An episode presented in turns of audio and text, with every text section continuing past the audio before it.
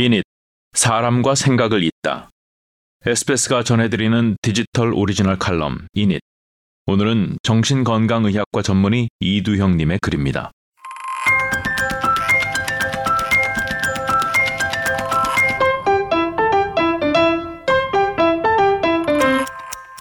뜻대로 안 되는 삶, 고래 같은 마음으로 살아요, 우린.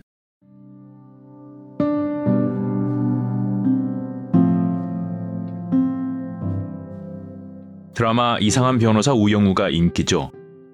바쁘다는 핑계로 사실 아직 챙겨보지는 못했지만 주제도 주제고 제 직업이 정신과 의사인 만큼 따로 시간을 만들어 꼭 챙겨보고 싶은 드라마입니다. 그러던 어느 날 병원에 오신 환자 한 분이 제게 물으셨어요. 선생님, 정신과랑 고래가 뭔가 연관이 있어요? 드라마 주인공 우영우도 유난히 고래를 좋아하는데 마침 저희 병원 로고에도 고래 그림이 있길래 궁금하셨답니다. 물론 정신과와 고래 사이에 특별한 연관이 있는 건 아니지만 고래가 마음이 힘든 사람들의 이야기에 어떻게 모티브가 될 수 있을지는 짐작이 갑니다. 대왕 고래라고 있죠? 흔히 흰수염 고래라고도 하는데 어린 시절에 이 고래에 대한 다큐멘터리를 본 이후로 저도 고래에 매료됐어요. 인상 깊었던 장면 중 하나는 화면 한가운데 커다란 배가 떠 있는데 배 옆으로 찰랑이던 푸른색의 바다가 검게 물들기 시작하는 거예요. 카메라가 점점 줌아웃되자 그 거대한 배가 점이 될 정도의 넓이로 바다가 검게 물들었어요. 배를 한참 지나서 대왕고래가 떠올랐습니다. 달 같은 눈이 저를 바라봤는데 마치 검은 섬이 솟아오르는 느낌, 그 깊은 무게감에 엄숙함마저 감돌았습니다. 거대한 고래가 천천히 부양하는 그 모습은 마치 우주 같았습니다. 그 어떤 카메라로도 담을 수 없는 압도적인 존재감. 숨이 멎을 것 같았어요. 그 이후로 마음이 지칠 땐 어쩐지 그 고래의 모습이 종종 떠올랐습니다. 대왕고래는 애써 헤엄치기보다 유유히 부유합니다. 잔 파도나 다른 물고기들로 인해 흔들리지 않고 자기 자신 그대로 존재하죠. 숨을 들이쉬듯 마신 바닷물을 다시 내뱉었을 때 수염에 걸린 크릴 새우만을 먹고 사는데도 각박하고 치열한 어느 물고기보다도 웅장하고 고요합니다. 그런 고래의 모습을 떠올리면 고래가 저한테 그냥 그렇게 살면 된다고 말하는 것 같았어요. 이성적으로 풀어쓰기는 어렵지만 그런 게 인생이야 라고 이야기하는 것만 같았다고 할까요? 그 이야기를 듣는 시간들이 좋았습니다. 삶의 고민과 아픔이 모두 사라지는 건 아니었지만 그 넓은 바닷속을 부유하며 살아간다는 것이 어떤 느낌인지 말로 정리되지는 않았지만 느낌으로 전해졌습니다. 평온했어요. 제 자신에게 물어봅니다. 나는 어떤 정신과 의사를 꿈꾸는가? 바라건대 저를 찾는 이들에게 그런 고래 같은 존재가 되면 좋겠습니다. 빚을 대신 갚아주거나 복잡한 소송을 대신 해결해주거나 과거로 돌아가 지우고픈 기억을 삭제해줄 수는 없겠지만 삶이 먹먹해지는 순간에 어쩐지 떠오르는 사람. 저와 나눈 대화가 일상을 이어가는 힘이 되는 그런 기운을 전할 수 있는 존재가 되고 싶습니다. 그런 마음으로 저희 병원 로고에 고래를 넣었습니다. 저처럼 다른 사람들도 그런 고래의 유유한 모습을 보면서 평온함을 느끼는 거 아닐까요? 그래서 고래가 정신과를 소재로 한 많은 작품들의 영감과 모티브가 되는 건 아닐까 생각해 봅니다.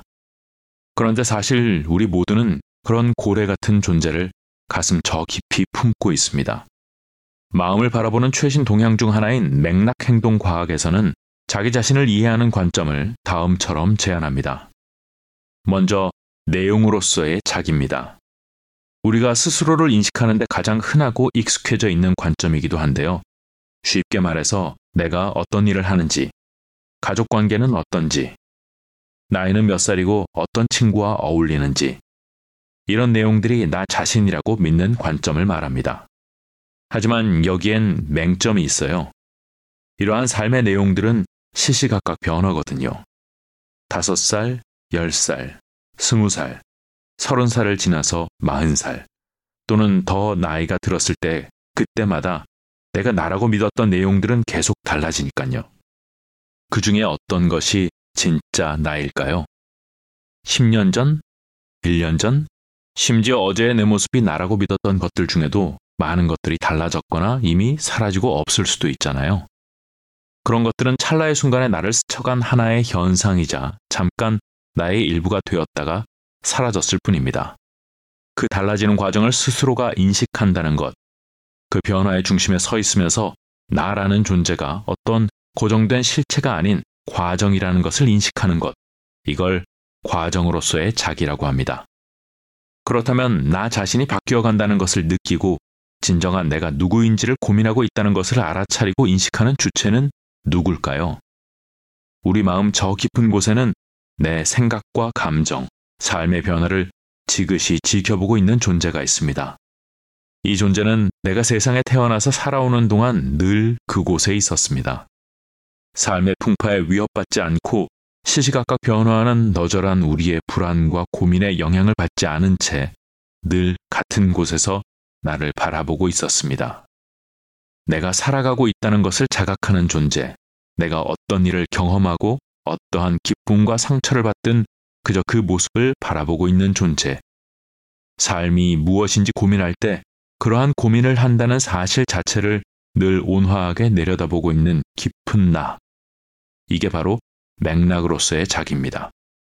맥락으로서의 자기는 지금도 거대하면서도 온화한 대왕고래처럼 유유히 우리의 마음속에 머물고 있습니다. 이러한 존재가 있다는 자각조차 없을 때부터 가장 깊은 곳에서 늘 따뜻하게 바라보고 있습니다.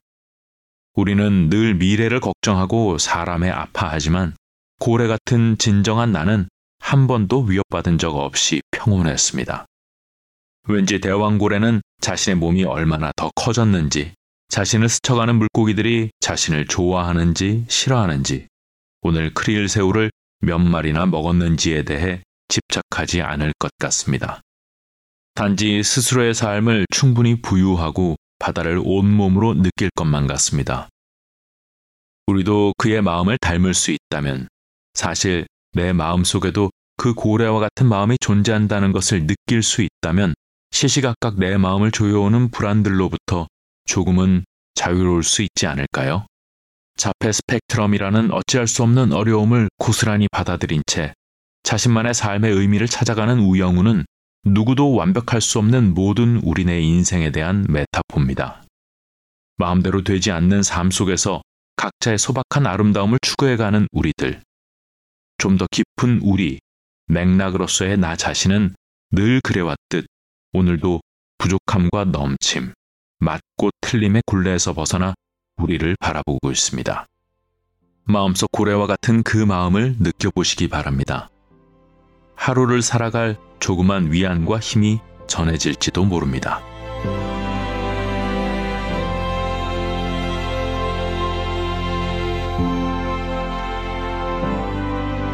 여기까지 정신의학과 전문의이자 내가 나인 게 싫을 때 읽는 책의 저자 이두형님의 이닉 칼럼.